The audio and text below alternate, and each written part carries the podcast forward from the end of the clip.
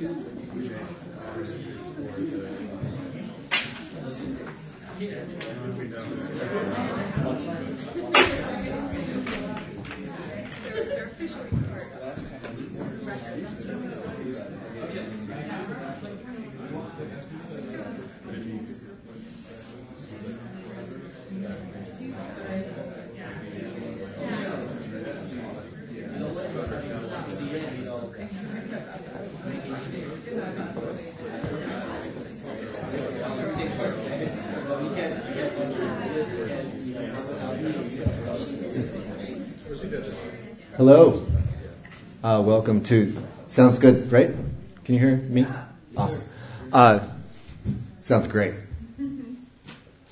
Welcome to the penultimate event in uh, the fall 2012 uh, New Writing Series. Uh, thanks to the Dean's Office of Arts and Humanities for the support of our series. And um, I'll remind you that we're being re- uh, reincarnated, recorded today, and constantly in a state of reincarnation.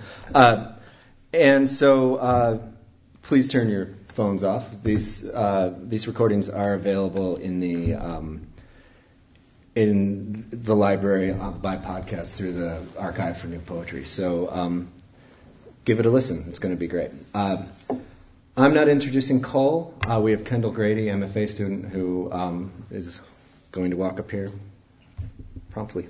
Thanks.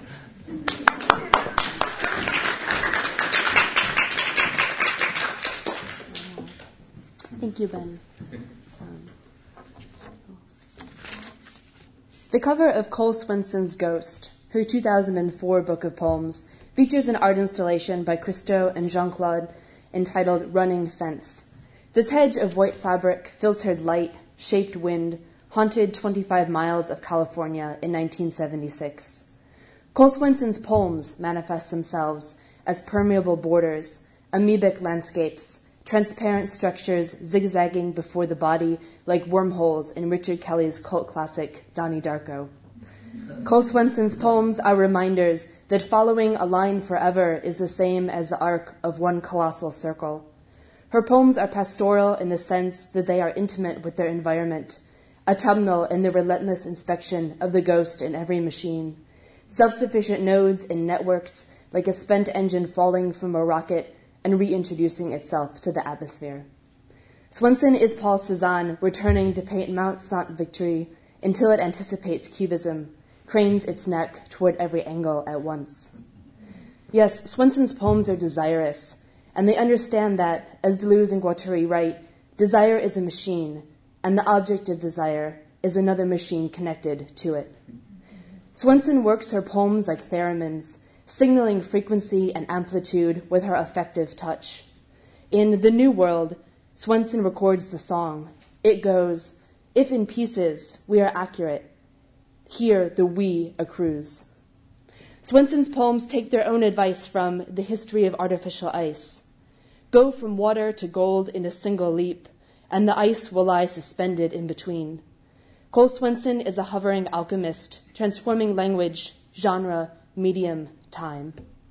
In her poems, the happy accident of diction driven lyricism is not without deliberation, the familiar not without beauty, children not without wisdom.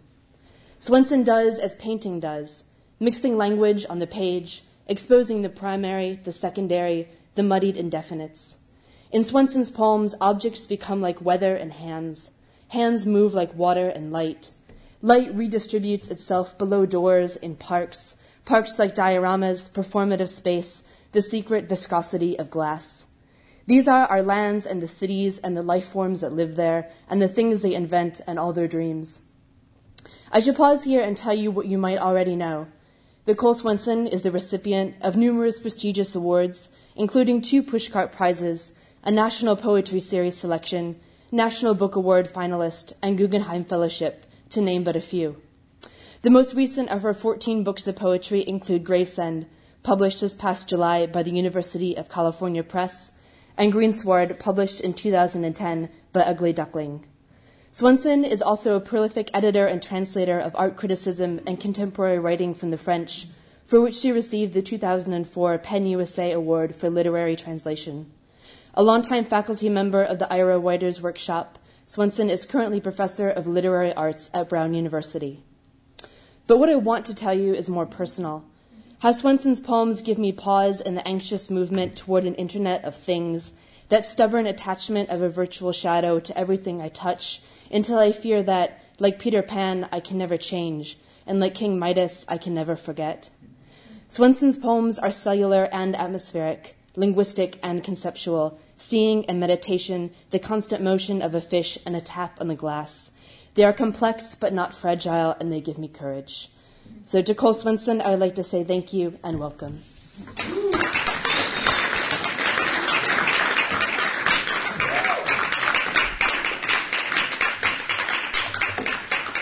I, I, I think we should quit right here. It's not going to get better than that.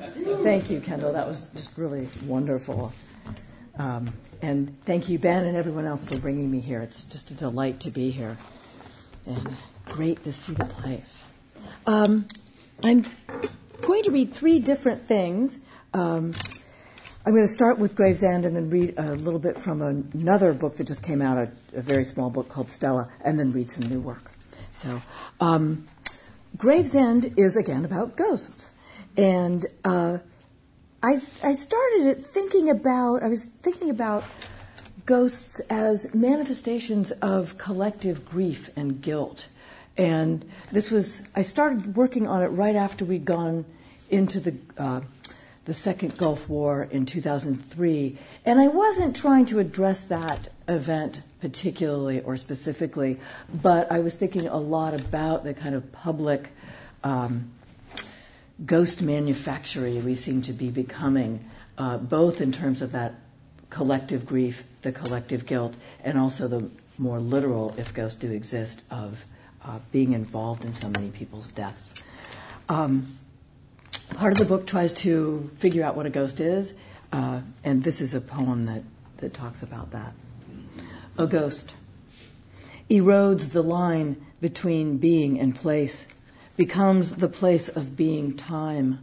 And so the house turns in the snow. Is why a ghost always has the architecture of a storm.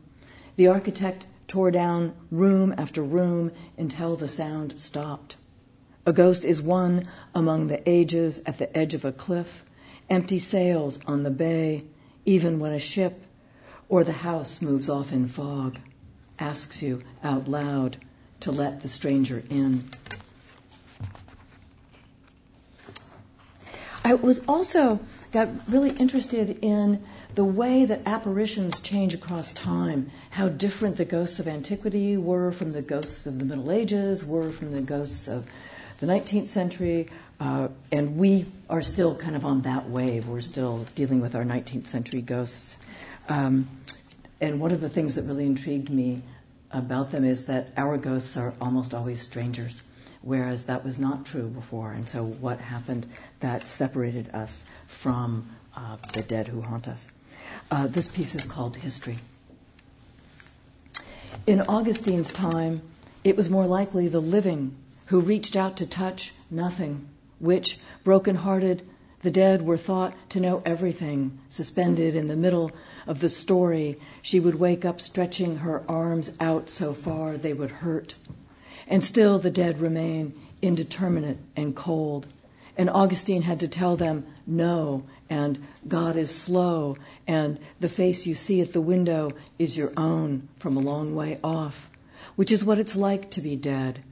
Augustine went so far as to write an essay titled How to Help the Dead, which held a candle in the burning hand as the cradle went up in snow.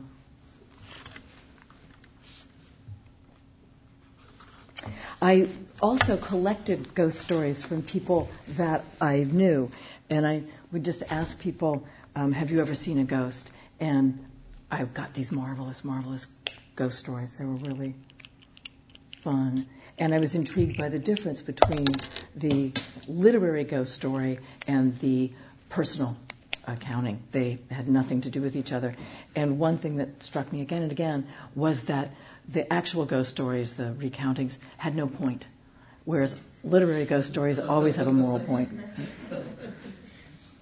Not a single one of the actual recountings did. They were just, there it was. And this is, this is one of them. Uh, someone had uh, heard his grandfather's voice in a house. Walking through, I was walking through, my grandfather called. It was a long way across. He said, I ran like mad. It was his. I knew the house was alone. I knew the face that held had opened the door. I had known, I had wanted on hearing his own and ran back up the hill as I slammed the door, and then I slammed the door.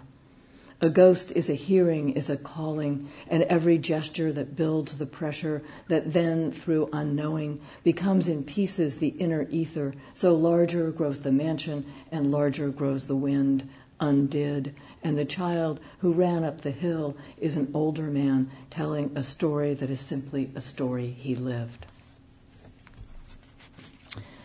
A face is always a ghost it's what we lost on a ship or forest or Everest, or once every face is the ghost of an instant. Behind every face, other faces pass, like actors behind a screen, like time, they go from right to left, like time, they're heading west.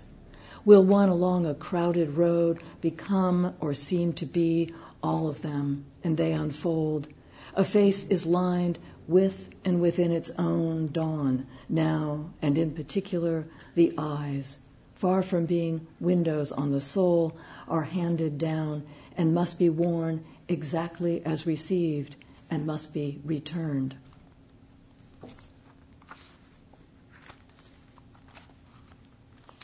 The beginnings of the modern era.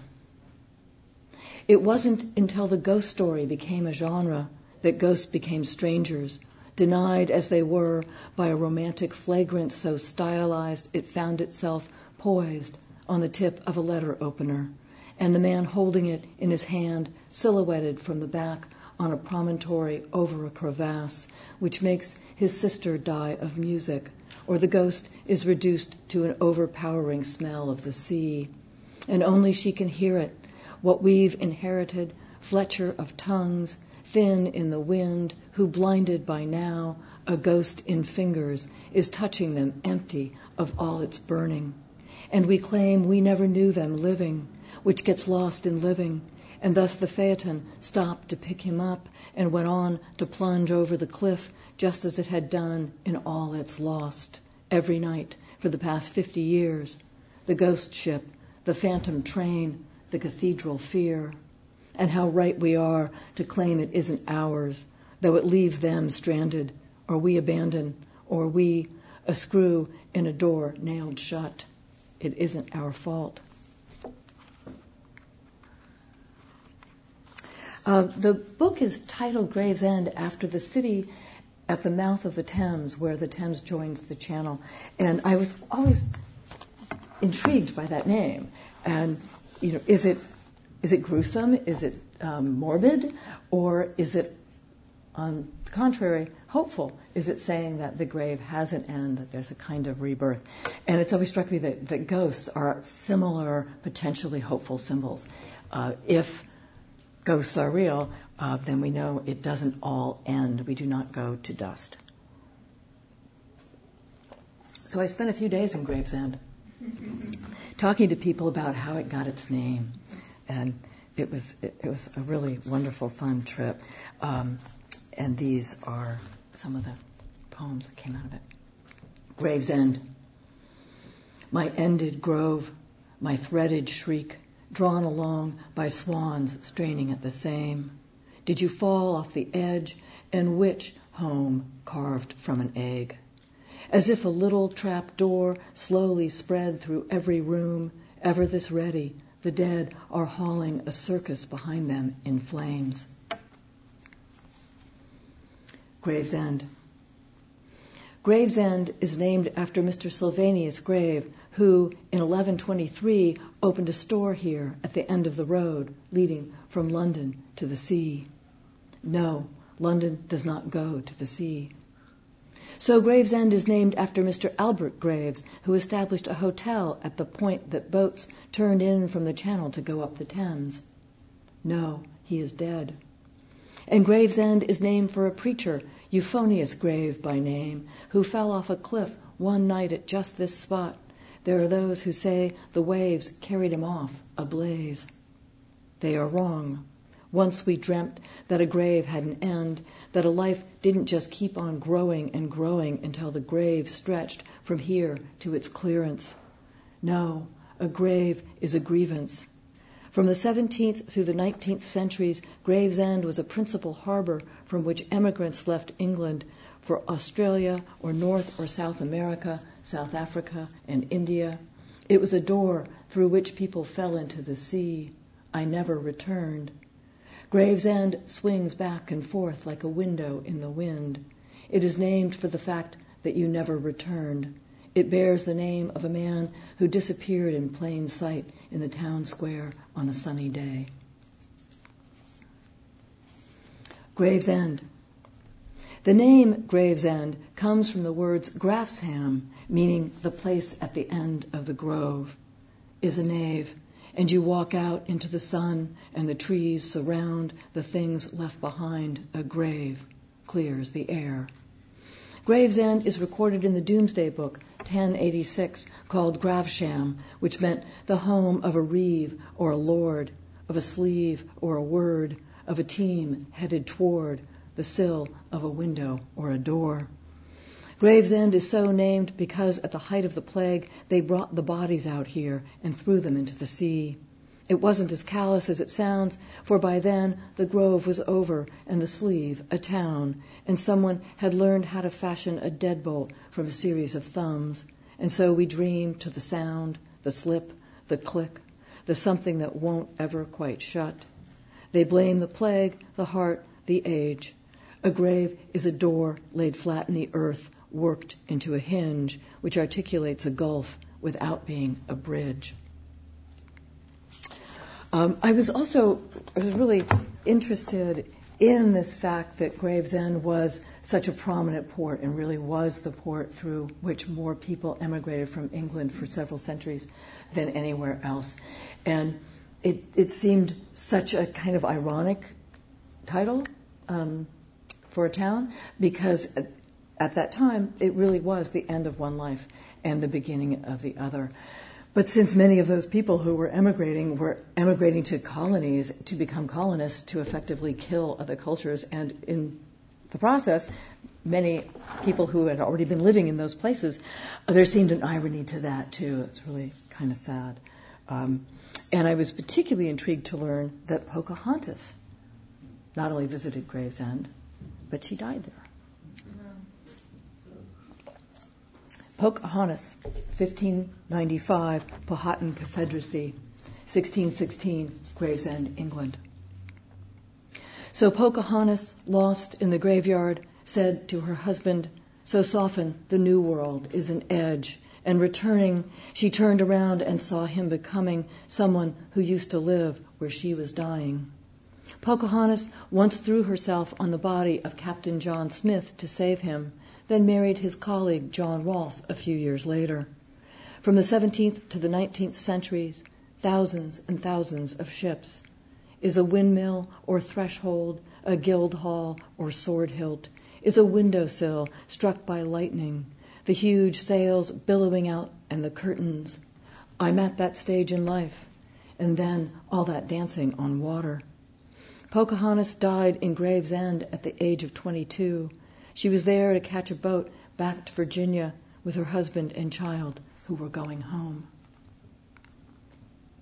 So Pocahontas lost in the graveyard a small charm that once depended from a chain around her ankle is one way to figure the cost to her eyesight, to her continually flagrant insistence upon dying as a demonstration of the central role of irony in history. After all, that departure the first Native American ever to visit Europe, stayed forever. A fire in 1727 destroyed the parish records, which included the location of Pocahontas's grave. By nature, a door is a gap, but a ceiling wouldn't be offered in pieces or things that can't be divided. One cannot, for instance, offer another a piece of grief or of survival. And um, it does seem that she was the first um, Native American ever to visit um, the New World. There had been many, starting with Columbus, and they think, based on DNA evidence, that starting with the Norsemen, um, people had been captured and kidnapped and brought back to the New World. And um, that's certainly recorded all through um, from Columbus on. But um, Pocahontas seems to have been the first one to say, hey, I'd like to go visit. I'd like to go see that place. And, so I was really touched by this, this kind of agency that seemed to be manifest there. She was also used somewhat as a diplomatic tool in that she was the daughter of a very high ranking Powhatan chief and was married to John Rolfe, who was relatively high ranking in the colony there. So the idea was that she could be this natural liaison between the two. Um, but she died instead. Um, Gravesend is in, in Kent, and so I got very interested in the ghost stories of the Kentish countryside. Kent.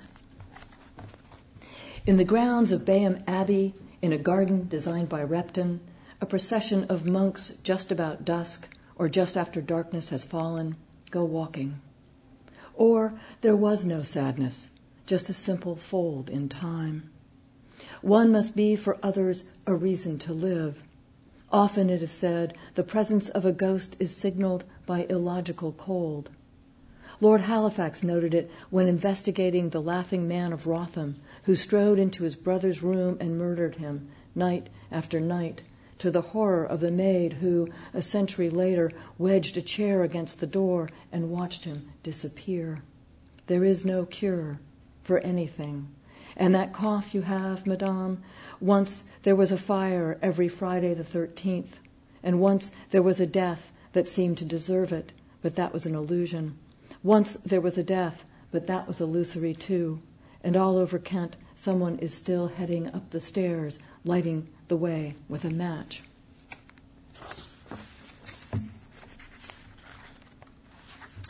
Um, I'll end with a, a few uh, from the last section of the book. The three sections of the book are organized around interviews and, and the series of interviews. They were very brief interviews. I talked to a lot of people. Um, this last one was um, What do you think a ghost is? And do you ever think you'll be one? And that was the variety of answers was just really, really wonderful. Whole ghost. From one horizon to the other, who counted their faces, all in attendance, a whole country stained like a portrait into a sheet, held up to the light. Ghosts appear in place of whatever a given people will not face. There are days the entire sky is a ghost, though again, it's not necessarily what you'd think. Bright sun, full of birds, you're in a park, and everything in sight is alive.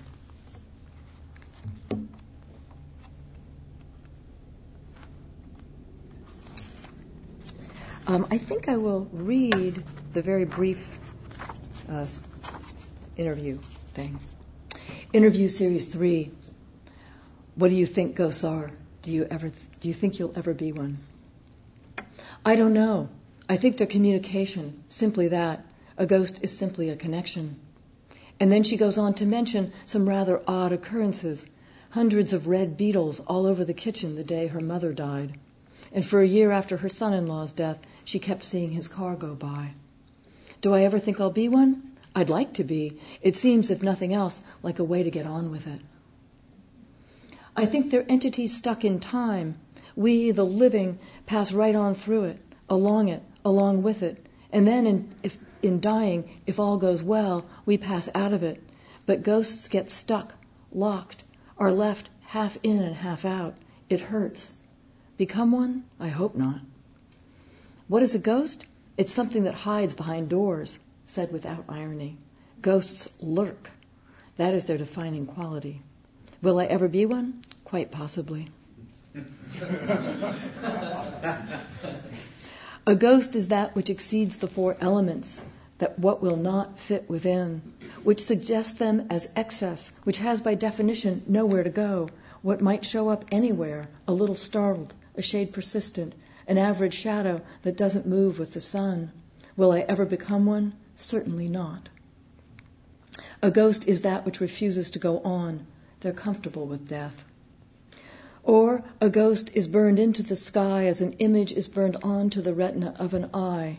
It was, an, it was an accident, or at least incidental. It was nothing special, but stayed too long and so remained emblazoned on a certain patch of air, annealed there, watching, for instance, for a ship to sail into view. They are laws of physics caught at that fractional moment of suspension that all laws pass through as they're changing. Yes, I think the laws of physics change all the time, but because we're completely bound by them, we can't remember their ever having been different. However, we can perceive the glitches that persist if the revision isn't fast enough, and sometimes, no doubt, we are the glitch and have no idea of it. What is a ghost? It's tangled electricity, it's a radiogram of the air, an x ray of the sky. What is a ghost? Well, that's tantamount to asking what you think the present is. We have a much clearer take on both the past and the future than we do on the present. It remains a gap between two clarities, a void, and as such, it can't possibly make sense. At which point, we must admit that we are lacking crucial information on our own state and therefore can't even begin to comment on the state of other entities that are not attached to the present, even though they may be visible from it. Will I ever be one? I might very well be one now if viewed from another state. I get up and turn on the light. A ghost is one life layered upon another that has not yet been named. A ghost is a crossroads, now mobile, as in the Middle Ages, avoided at night, and the air thickening there, but the intersection itself invisible up close and suddenly warm and at home. A ghost is a broken window through the window, excuse me, a ghost is a broken window, though the window does not end the room, it only breaks the seal. What is a ghost? It's the spirit returning to exact revenge. Will I, will I return? I don't know. I suppose it will depend on how much pain I'm in. A ghost bit a child on the tip of her thumb, and the child replaced the sun. It seems that great emotion disrupts the structure that makes time and space appear separate. Or a ghost is a knot in the otherwise smooth flow of time, an electrical storm in a jewelry box, grief perfectly aligned. And sometimes a ghost is a shared thing, Sometimes the entire population of a city or country will just happen to look into the mirror at the same time, and from then on there was a city in the sky, as all cities are if we consider that the sky reaches to the ground, and this city too thought it was alive, and the candles walked off by themselves.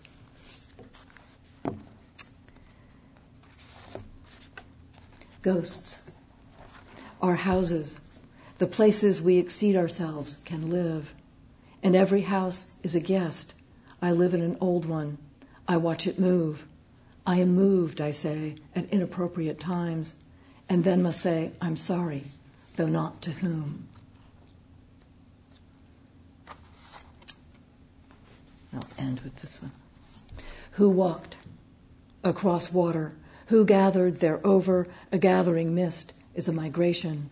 They went down just off the coast, and sometimes almost an army, balanced out there on the waves, but in rags and flagrant in wind.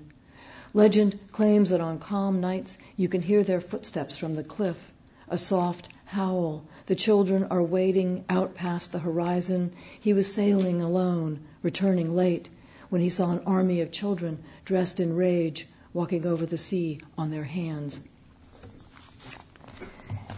And I, this wasn't intentional, but um, this other book that just came out is called Stele, and that, of course, is a funereal monument. So um, I'm planning on writing something really happy soon. um, it's uh, 30, 30 very short poems, and I'm going to read the last section. It's um, the entire poem simply describes a man walking across a field. If walking presumes a crossing was often what could have been waking, woke up within or of mourning, which is always a form of counting, softening the walking into something by hand. Nor anybody else seen at such a certain angle. They stand in the light and you count them, making them larger. The diamond on a finger splinters the light, and that which enters the eye makes it older. So deepen the green and suffer the capture. As the field gets wider, the man seems to float slightly backward. Which answered, a line of trees silhouetted at the top of a ridge tends to wander in answer, takes over. The wanderer, like any point that can be graphed, cannot quite yet be misplaced. Placed a needle or similar small calling in the center of that which is growing despite the itinerant nature unleashed.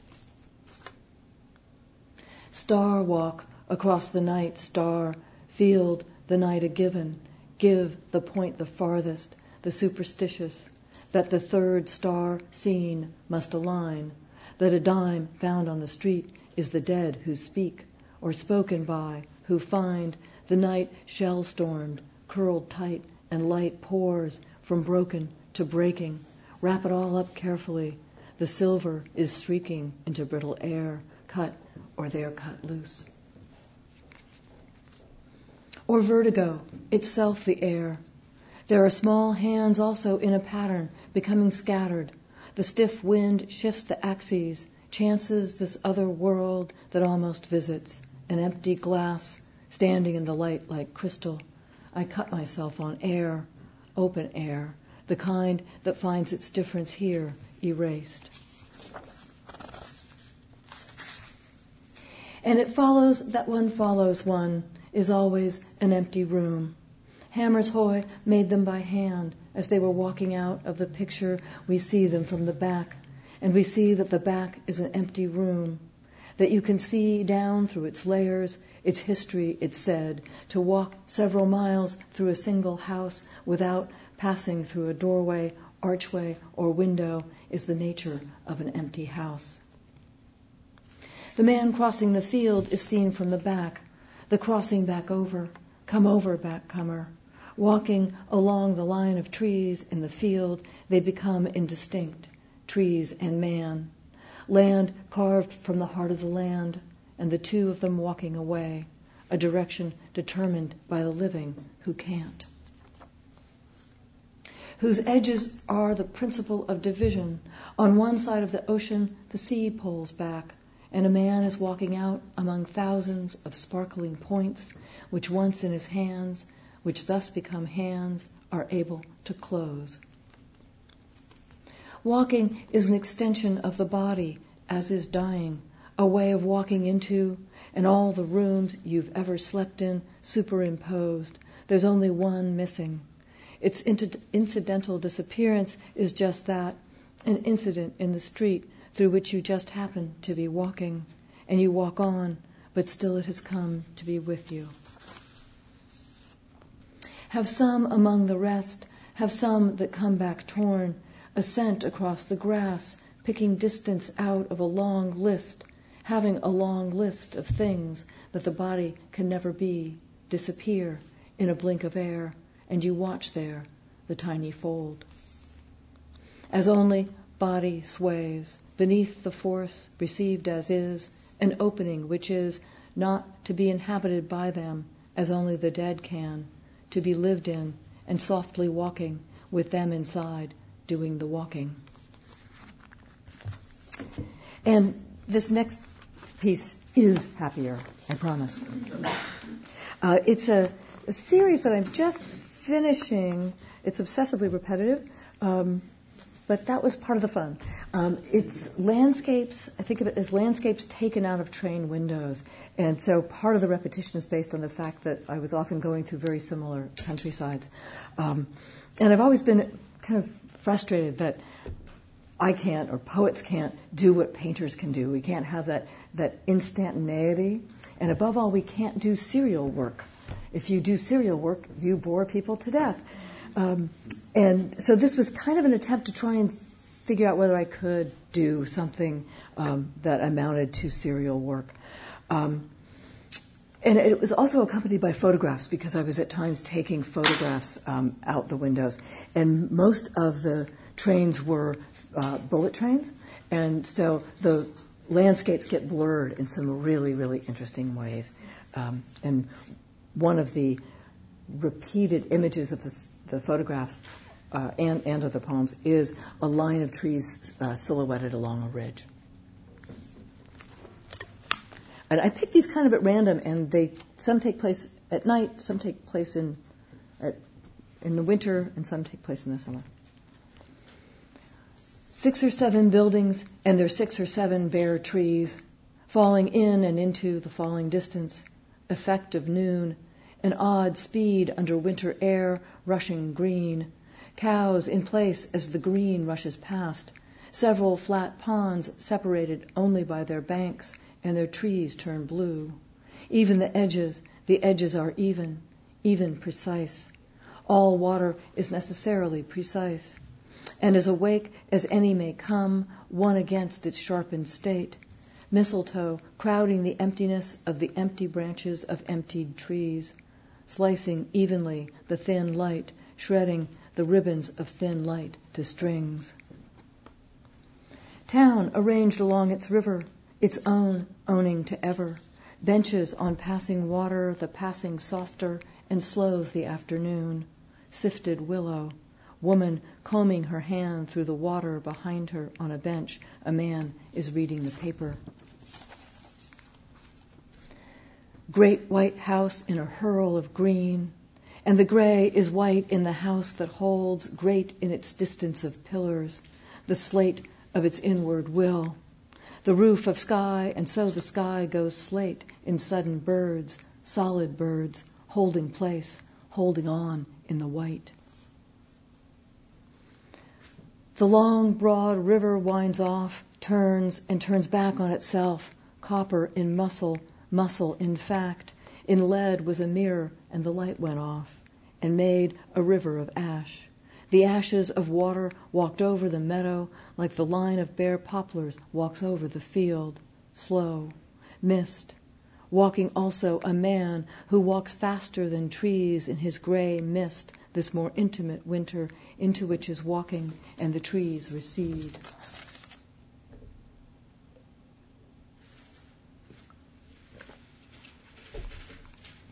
Quiet lights the often fog, and can't you say exactly where? December evens the gray wash, gray and new green that could have been rain, a long line of greenhouses and small boats tied up along a bank, young plants and under white canvas arches until another river passes, fewer boats and a longer, a house built for summer will rain upon rain and now only a river. Excuse me, that's not right.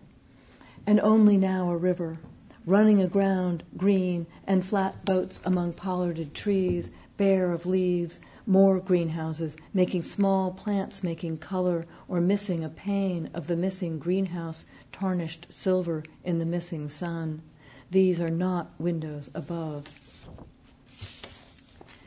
Old stone building on a hill already wait, is still some hill, a hill taller than, and stone blind until gray, until white.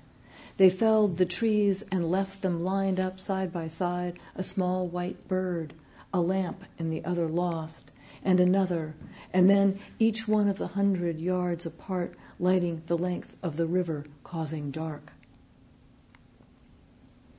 White gates standing open, open directly onto the river, river, a bridge and brick and stone and matching white boat. The boat takes part, creates an equation that stands between boat and gate, an equivalence sealed by a white horse running toward a white house, its front door open in the rain. The sun is a thrush, thrust up against the falling pale, is falling into sheets, it falls in and sees through sheets of brittle light on some series of birds, cold in trees, in three rows of lines of trees slipping past like passing screens. The screens slip on vast thin sheets of ancient rain, of walls, of doors. You slide the screens to change the world. which yet retains its lines of trees and remains migrating trees through a heap of rain. Thank you.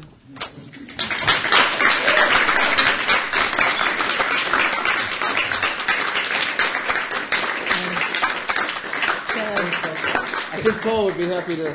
I think you would be happy to answer. I, they don't know that I have the answers, but I would be happy to, to try. We lit up the audience. Okay. I have to put my glasses on to see what's going on out there. Questions? Yeah, Uh, I'm sorry John. to long to to that point, um, but uh, earlier, before you started um, the reading, you mentioned, uh, where you said, asked the question, what separate, or what happened that separated ourselves from the dead that haunt us?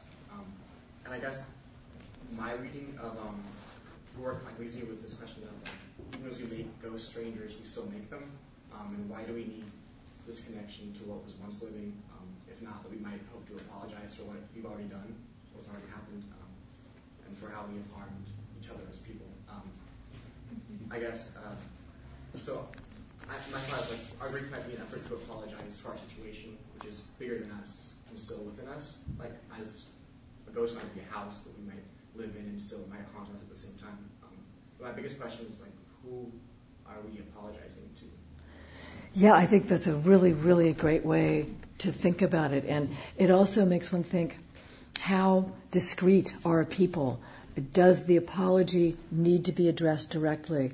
Or is the apology a much greater thing uh, that we're apologizing to time, to ourselves? And I think that gesture of apology is, I think, is a really great way to see ghosts. And to say it immediately makes me think that we are in the habit of thinking of, you know, to apologize is very much a directed event, and perhaps the ghost is the apology that cannot be directed, and that, that sees, in fact, uh, that it's we're apologizing to life, and that idea too that the ghost it, might itself be an apology for having to leave life. I really like the way you're thinking about those things. It's really great. Yeah. I have a more technical question about something you said. Uh, you said that uh, you were sorry that, that poets can't do what painters can do. They can't do instantaneity, I didn't say that right, and they can't do the serial, which I wonder how you're using the word serial because I'm having my students write serial poems, as in long poems in sections, which I know you probably do too. I think you do. Yeah. Jack Spicer and et cetera, et cetera. So how are you using the word? Great. And I think I'm supposed to repeat the question. So um, that that is how are you using the word serial, and um, how how does that connect? Um, I'm thinking of it in the exact, almost exact repetition that just tweaks slightly, or and the Cezanne Mont Sainte-Victoire would be a great series to think of where you know he's looking at the same and each one is incredibly different and each one is incredibly necessary and and yet they they are just slightly different. And we can't if, if I wrote the same paragraph over and over and changed just I mean it's tempting. Gertrude Stein did it. Um, but it it just we can't quite do it. So um, and you're right I write a lot of things that are serial in the way that's often used in poetry to say a developmental sequence, each part of which is not, cannot stand alone, or each part of which at least so looks forward and back that it creates a chain. Um, but that combination that painting can get of the instantaneity of having it all right there at once and that sort of time denying move, and at the same time incorporate time through this peculiar kind of repetition um, is just something that I so enjoy in painting and in other visual art. I, I once got to see Rodin's three uh, full scale sculptures of the kiss, all right in a row and on an angle, and, and that kind of repetition was just like an amazing, amazing thing. Um, and I say, I just don't think if I lined up three exact paragraphs, it would be quite the same. But, yeah. He, he was first. He was first. Well, mine's another sort of a process uh, Yeah. question, and that's about the interviews that you conducted in Gravesend. And I'm curious, did you tape them? Did you tape these interviews and then how much of what you were reading was a verbatim kind of transcription, or how much of it did you modify to add, you know, metrical patterns or assonance and consonants? And, I'm not gonna lie, you stole my question. I'm not gonna lie, sir, you stole my question about the and, and another part of it maybe is if you did tape them, what did you tell the people first that you were going to be doing with it? That you were writing a poem, or that you were a reporter, or just an American who? Yeah, you just had some weird questions I'd like to ask. Yeah, yeah. So the question was, with the interviews, did I tape them, and then how much of what is in there is verbatim, and, and how did I set it up with the people? Um, so none of it uh, at all verbatim, and and I um, most of the people for the first and third interviews, one the interviews were very short. Each one was simply two questions: Have you ever seen a ghost? And uh, if so, were you frightened for the first one? And then, uh, how did Gravesend get its name? And uh, what do you think about that name? And then the um, what do you think a ghost is? And do you think you'll ever be one? And so for the first and third, they were all people I knew, and people who knew that I was working on the project. Um, so, and pretty much exclusively, most of them were poets actually, um, though a few people, no, that's not true. There were lots of people out, outside of it. For um, the people in Gravesend, I told them I was writing a book. And I, the first, I had set that, that one up first to, um, to be the question, you know, how do you feel about the name Gravesend? How does it, how does it feel to live in a town with that name? And when that just like flopped several times in a row, I suddenly thought, wait a minute, I'm a stranger asking English people how they feel about something. You know, this is not likely to work. So I changed it to simply the how did Gravesend get its name? And I just got such wonderful, wonderful stories, and uh, all of which were wrong except for one. Um, but they were really, really enjoyable to hear. And I started out, I had three days um, and three nights in this town, and so I was going to, like, I, I tried engaging people in the post office line or at a cafe. Finally, I realized again, like, why didn't I think of this sooner? The only place I was really going to get people talking was a pub, and so I spent three days in the pubs of Gravesend.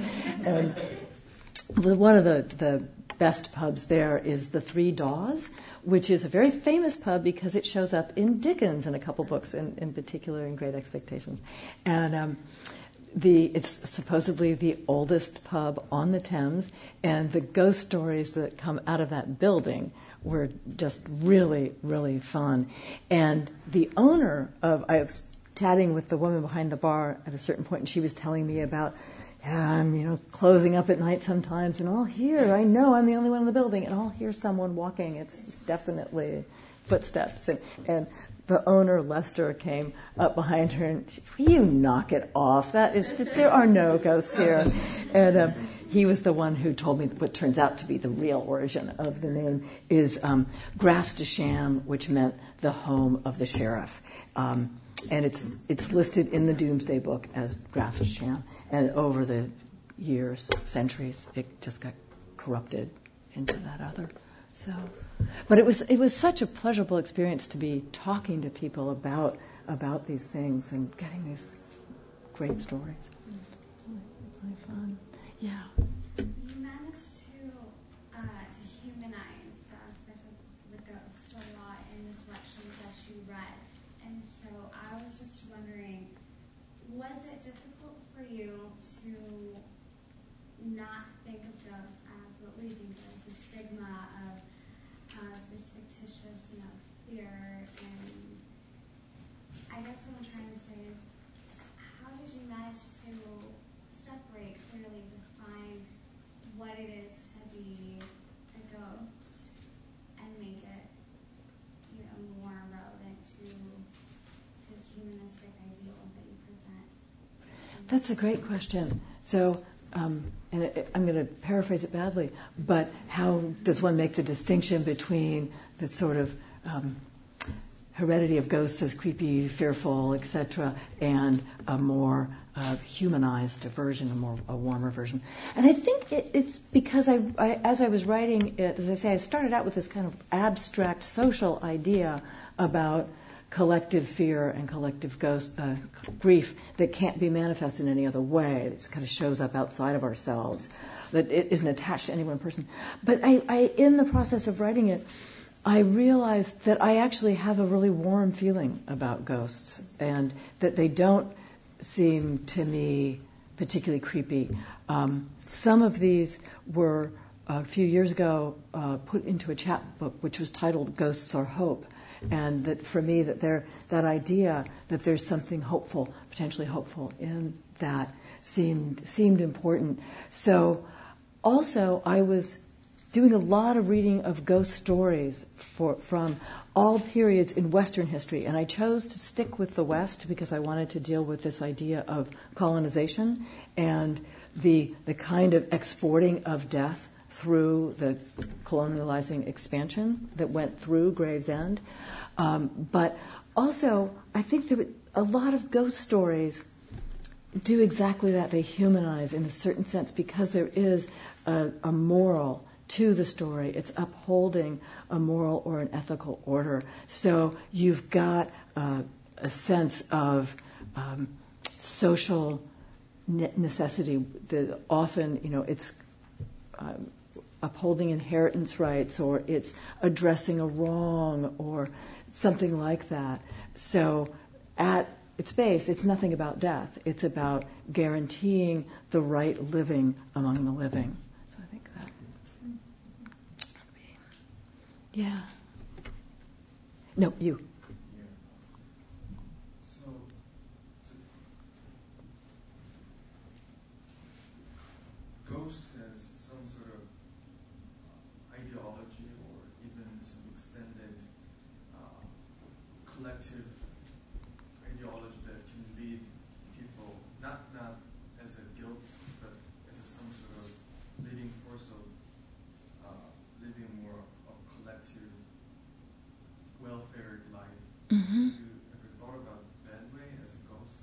Yeah, exactly. Uh, the, the, question was, have you ever thought about, or have I ever thought about um, the idea of not uh, as a way of getting a collectivity to live a, a more rightful life? And I think absolutely that, that that's that, and I think that's what happens with ghost stories. Um, as I was just saying, that, that the ghost stories are actually not about the dead, and in that same way, there's a way in which ghosts maybe are not about the dead, but are about the living and give the living an opportunity to reflect on what it is to be alive.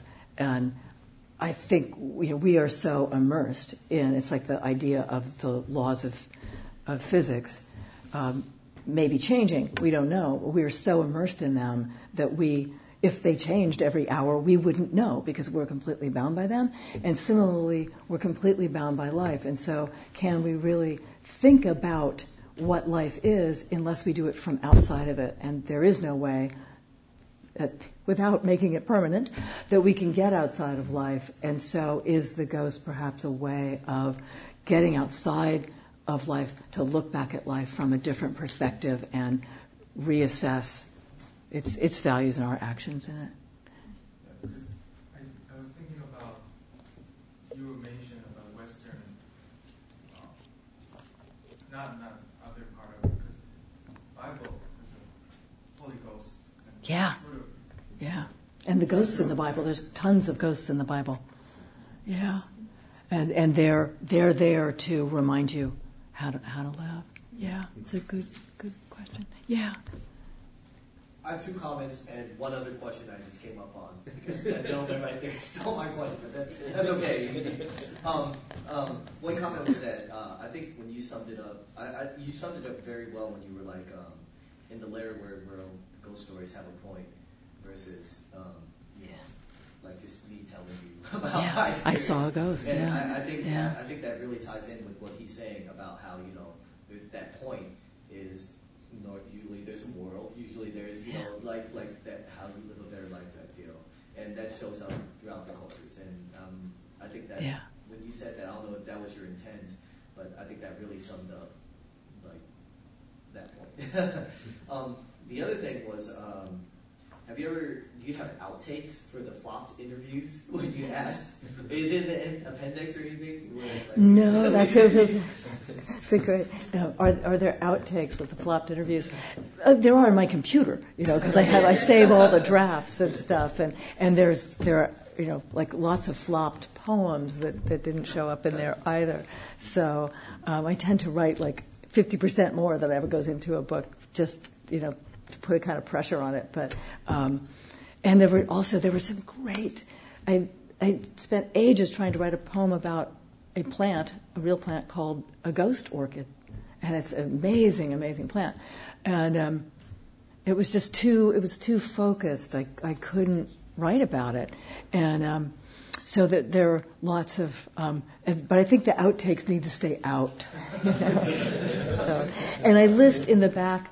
Uh, I list all the people whose whose ideas, because I say I never use their exact words at all, but whose statements and ideas come um, come up are listed. So. All right, now for my real question.